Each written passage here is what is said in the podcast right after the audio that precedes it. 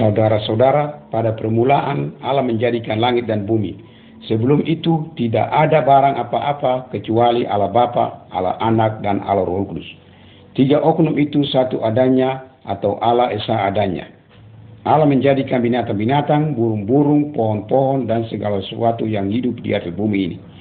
Lantas ia menjadikan seorang manusia yang sama rupa dengan Allah atau dengan kata lain atas peta dan teladannya. Orang itu bernama Adam. Lantas Allah juga menjadikan seorang perempuan bagi Adam. Nama perempuan itu Hawa. Mereka tinggal dalam sebuah kebun yang disediakan untuk mereka. Mereka amat senang di situ. Adam dan Hawa bersekutu dengan Allah. Mereka tetap turut perintahnya. Akan tetapi pada satu hari mereka dengar akan iblis. Lantas mereka berdosa. Tegal itu Allah memarahi mereka serta mengusir mereka dari kebun itu. Waktu mereka tinggal dalam kebun itu, mereka tidak usah bekerja apa-apa. Di kebun itu selalu ada makanan yang cukup. Akan tetapi, sesudahnya Allah kasih hukum kepada keduanya itu, mereka terpaksa kerja kuat-kuat akan mendapat makanan. Kamu dan saya juga harus bekerja begitu. Adam dan Hawa juga mendapat anak-anak. Anak-anak itu sama rupa dengan ibu bapaknya. Mereka juga tahu berdusta, mencuri, melawan perintah, membunuh, dan membicarakan hal-hal yang tidak baik. Segala manusia yang lahir ada sama rupa dengan Adam dan Hawa. Tabiatnya sama saja. Tegal itu kami semua ada orang yang berdosa. Pada waktu itu Tuhan juga membuka jalan supaya orang manusia bisa dapat keampunan bagi dosanya. Orang yang berdosa boleh sembelih seekor domba. Kalau Tuhan melihat darah domba itu tertumpah, ia mengampunkan dosa orang yang sudah kurbankan domba itu. Darah itu saja yang bisa tutup dosa manusia di hadapan Allah. Lama kelamaan manusia lari sama sekali dari Allah. Mereka tidak tahu memberi kurban lagi. Mereka sudah jadi sombong sekali sehingga mereka turut hawa nafsunya saja. Manusia sudah berkumpul pada suatu tempat dalam sebuah negeri yang besar. Di situ mereka sudah mendirikan suatu menara yang amat tinggi. Dulu Tuhan Allah sudah kasih perintah bahwa manusia harus cerai berai dan pergi dan hidup dalam beberapa negeri-negeri. Akan tetapi manusia mau jadi seperti Allah. Mereka mau jadi satu dan kuat. Pada waktu itu manusia masih berbahasa satu saja. Tuhan sudah tahu akan perbuatan manusia. Lantas ia sendiri menghamurkan mereka akan hidup pada segala negeri di bumi. Tegal itu juga sekarang ada banyak sekali bahasa-bahasa di dunia ini. Oleh sebab manusia berdosa, dia berpaling dari Tuhan Allah yang suci adanya. Tuhan Allah sudah kasih perintahnya supaya manusia dapat tahu apa yang baik dan apa yang tidak baik menurut kehendak Allah. Perintah Allah berbunyi begini, Aku inilah Allah yang esa dan benar. Jangan kamu menyembah apa-apa yang ada di langit atau di atas bumi atau di dalam laut. Tidak boleh kamu menyebut namaku dengan sia-sia. Ingat akan hari yang ketujuh supaya kamu sucikan hari itu. Berilah hormat kepada bapamu dan ibumu. Janganlah kamu membunuh. Jangan bersina. Jangan kamu mencuri. Jangan kamu katakan kesaksian dusta tentang orang lain. Jangan kamu ingin barang kepunyaan sesamamu manusia. Sebelah ini ada bahagiannya yang kedua. Meskipun Allah sudah kasih perintahnya kepada manusia, manusia itu juga tetap melawan dia. Allah sudah berjanji bahwa pada suatu hari ia akan menyuruh anaknya yang tunggal itu ke dunia. Ia hendak mempersembahkan suatu kurban yang sempurna karena dosa.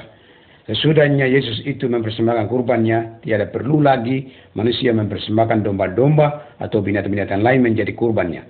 Beberapa ratus tahun lebih dahulu dari kedatangan Tuhan Yesus, maka nabi-nabi sudah bernubuat bahwa Yesus akan dilahirkan di Bethlehem oleh seorang perawan. Segala nubuat nabi yang kami dapat baca dalam Alkitab Perjanjian Lama sudah digenapkan. Yesus sudah dilahirkan oleh perawan Maryam. Allah ialah Bapa Yesus Kristus, bukan manusia adanya. Pada waktu Yesus sudah besar, ia berbuat banyak sekali tanda heran. Ia membangkitkan orang mati, lagi ia menyembuhkan orang yang sakit. Orang tuli dapat dengar, lagi orang buta dapat melihat. Lagi orang timpan dapat berjalan dengan baik. Yesus berkuasa akan menolong orang yang sakit. Maka banyak sekali orang ikut Yesus serta percaya bahwa ialah anak Allah. Akan tetapi, kepala-kepala orang Yahudi merasa dengki terhadap Yesus.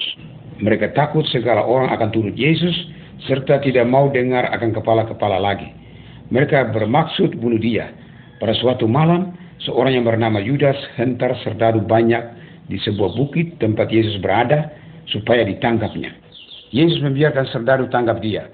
Mereka membawa Yesus ke tempat pengadilan. Wakil pemerintah, Pilatus namanya, hendak lepaskan Yesus. Ia malum bahwa Yesus ialah seorang yang baik. Akan tetapi orang banyak yang berseteru dengan Yesus berteriak, salibkanlah dia, salibkanlah dia. Karena ketakutannya akan orang banyak itu, Pilatus membiarkan Yesus diambil oleh orang banyak itu akan dibunuh. Sebenarnya tidak patut Yesus mati oleh sebab ia tidak berdosa. Hanyalah orang yang berdosa yang patut mati karena itulah upah dosa. Akan tetapi, itulah sebabnya Yesus datang ke dunia ini ia serahkan dirinya akan menjadi kurban karena dosa manusia. Ialah menjadi persembahan yang lebih baik daripada domba. Darah domba hanyalah menjadi tanda keampunan dosa. Akan tetapi, darah Yesus sucikan kita dari sekalian dosa. Menurut sangga orang yang belum Kristen, maka segala kesakitan dan kematian pun berasal dari iblis itu yang memarahi manusia kalau mereka tidak turut perintahnya. Mereka juga percaya bahwa jikalau begitu, mereka harus membayar suatu pembayaran akan memperdamaikan si sakit dengan iblis itu. Baru orang sakit bisa menjadi sembuh pula. Damai itu diadakan pada suatu pesta yang amat besar pada waktu mana kadang-kadang banyak babi dibunuh. Boleh jadi juga binatang-binatang lain dibunuh atau mereka itu kasih macam-macam makanan kepada suanggi-suanggi atau iblis. Mereka sangka bahwa pada jalan itu iblis itu tidak marah lagi. Allah yang di surga tidak perlu lagi kami punya kurban domba, babi, sapi, kambing, darah sendiri, dan barang-barang apa pun. Ia sudah sendiri mengatur kurbannya, yaitu Allah suruh anaknya Yesus supaya ia mati di atas gunung Golgota pada kayu salib. Kurban ini dipersembahkan karena dosa segala isi dunia, karena segala manusia. Tuhan Allah berjanji begini, perintahnya menunjukkan bahwa saudara sudah melanggar hukum Allah. Akan tetapi pada hari ini kalau saudara menyanggal jalan kejahatan dan percayakan Yesus yang mati ganti dosa-dosamu, lagi saudara minta Yesus masuk dalam hatimu, tentu Tuhan Yesus hendak terima engkau. Ia akan hapuskan dosa-dosamu, lagi Yesus akan memberi hidup yang kekal kepada saudara. Ini bahagian yang ketiga. Pada hari serdadu salibkan Yesus di atas gunung Golgota, memakukan tangannya dan kakinya pada kayu salib. Yesus tinggal tergantung di situ sampai sore, lalu ia mati. Waktu itu terjadi gempa bumi, matahari pun menjadi gelap gulita, dan banyak orang mati dibangkitkan dan keluar dari dalam kuburnya. Segala perkara ini membuktikan bahwa Yesus ialah anak Allah. Sesudah Yesus mati, ia dikuburkan oleh Yusuf dan Nikodemus dalam sebuah kubur yang terpahat dalam batu. Seteru-seteru Yesus juga sudah dengar kabar bahwa Yesus berjanji ia akan bangkit pula. Oleh sebab itu mereka tutup kubur itu dengan batu besar. Lagi mereka suruh serdadu menjaga kubur itu supaya jangan lain orang dapat mencuri mayat Yesus itu. Pada pagi hari, hari Minggu, datanglah dua perempuan ke kubur itu. Mereka dapat lihat bahwa batu besar itu sudah terangkat. Maka malaikat berkata kepadanya, Apakah sebabnya kamu cari Yesus itu yang sudah disalibkan? Tiada ia di sini. Ia sudah bangkit. Lihatlah tempat orang meletakkan dia. Sesudah itu Yesus juga dilihat oleh murid-muridnya. Mereka bergaul dengan dia dan juga makan bersama-sama dengan dia. Akan tetapi Thomas, satu dari antara murid-muridnya tidak hadir waktu Yesus kelihatan pada murid-muridnya yang lain itu. Kata Thomas, saya tidak mau percaya kalau saya tidak melihat Tuhan Yesus. Waktu ia melihat bekas luka di kaki dan di tangan dan di rusuk Yesus, baru ia berkata, Ya Tuhanku dan Allahku. Jawab Yesus, Hai Thomas, oleh sebab engkau sudah melihat aku, engkau sudah percaya. Berbahagialah segala orang yang meskipun tidak melihat aku, tetapi percaya juga.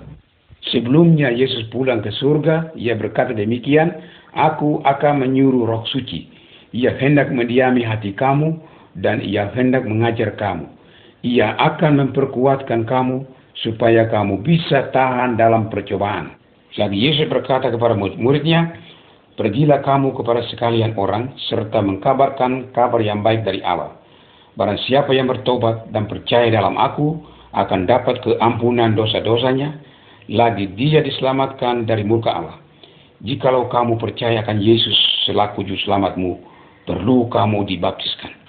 Yesus tinggal di dunia 40 hari lamanya sesudahnya ia dibangkitkan. Ia naik gunung Saitun bersama-sama murid-muridnya. Di situlah ia mengeluarkan kata-kata penghabisan bunyinya begini, Pergilah kamu ke seluruh dunia dan jadikanlah sekalian bangsa itu murid-muridku. Lalu ia dinaikkan ke surga.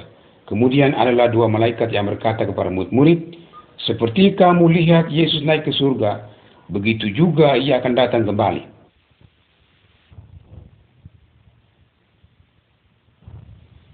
Inilah bahagia yang keempat. Sepuluh hari kemudian daripada Yesus pulang ke surga itu, murid-muridnya berkumpul dalam sebuah kamar di Yerusalem. Tiba-tiba terdengarlah bunyi seolah-olah ada angin ribut besar di dalam rumah itu. Roh suci yang sudah dijanji oleh Yesus itu sekarang datang. Yesus menyuruh roh suci mengganti dia.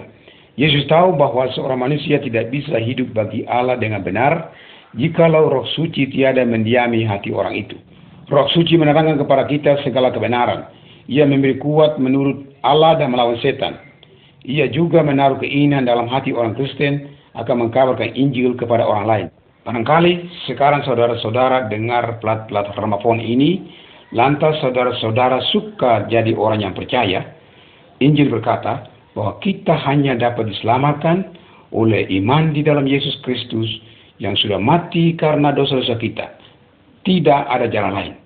Boleh jadi segala perbuatan kita ada baik, boleh jadi kita setia masuk gereja, akan tetapi semuanya itu belum berarti bahwa kita orang Kristen yang betul. Patutlah kamu mengaku di hadapan Allah bahwa kamu seorang yang berdosa. Menyangkal dosamu dan minta Yesus mengampunkan dosa-dosamu itu. Minta Yesus masuk dalam hatimu. Jikalau kamu menerima Yesus dengan hati yang benar, sungguh pun Yesus mau jadikan kamu anaknya, dan ia suruh roh suci masuk dalam hatimu. Kamu akan diperanakan pula oleh roh kudus, serta menjadi orang Kristen yang benar. Menurut Alkitab bahwa pada suatu hari yang akan datang, Yesus akan datang kembali. Kamu bersedialah hatimu akan bertemu dengan dia. Sesudahnya ia pulang, ia akan hakimkan sekalian orang yang hidup dan yang mati. Segala orang yang tidak terima Yesus selaku juru selamatnya akan dihukumkan mereka akan dibuangkan ke dalam tempat api yang tidak berhenti. Yesus sudah tanggung segala hukuman kami. Akan tetapi, kalau kami tidak terima Yesus dalam hati kami, kami harus dihukum karena dosa kami sendiri. Jikalau kamu sudah terima Yesus selaku juru selamat dan Tuhanmu, ia akan lepaskan kamu daripada hukuman itu. Kamu akan pergi ke surga tempat Allah berada, tempat damai dan sentosa selama-lamanya. Saudara-saudara, Allah suka supaya sekalian orang dapat kesempatan akan pergi ke surga. Katanya, kabarkanlah Injilku pada segala tempat kepada sekalian bangsa dengan segala bahasanya. Tegal itu kami kasih plat-plat harmofon ini kepada kamu. Jangan saudara lupa, kamu tidak bisa beli hidup yang kekal itu dengan uang. Kamu tidak bisa berusaha dan berrela akan mendapat selamat itu. Kamu tidak bisa tebus hidupmu dari segala kesalahan dengan barang-barang. Kamu tidak bisa masuk surga karena kebaikanmu. Kamu harus menerima hidup yang kekal itu daripada Allah saja selaku suatu pemberian anugerah. Allah hendak memberi pemberian itu kepadamu sebab Yesus sudah mati karena dosa-dosamu. Tetapi satu perkara yang perlu saudara melakukan yaitu menyangkal dosa-dosamu dan menerima Yesus Kristus selaku juru selamatmu. Amén.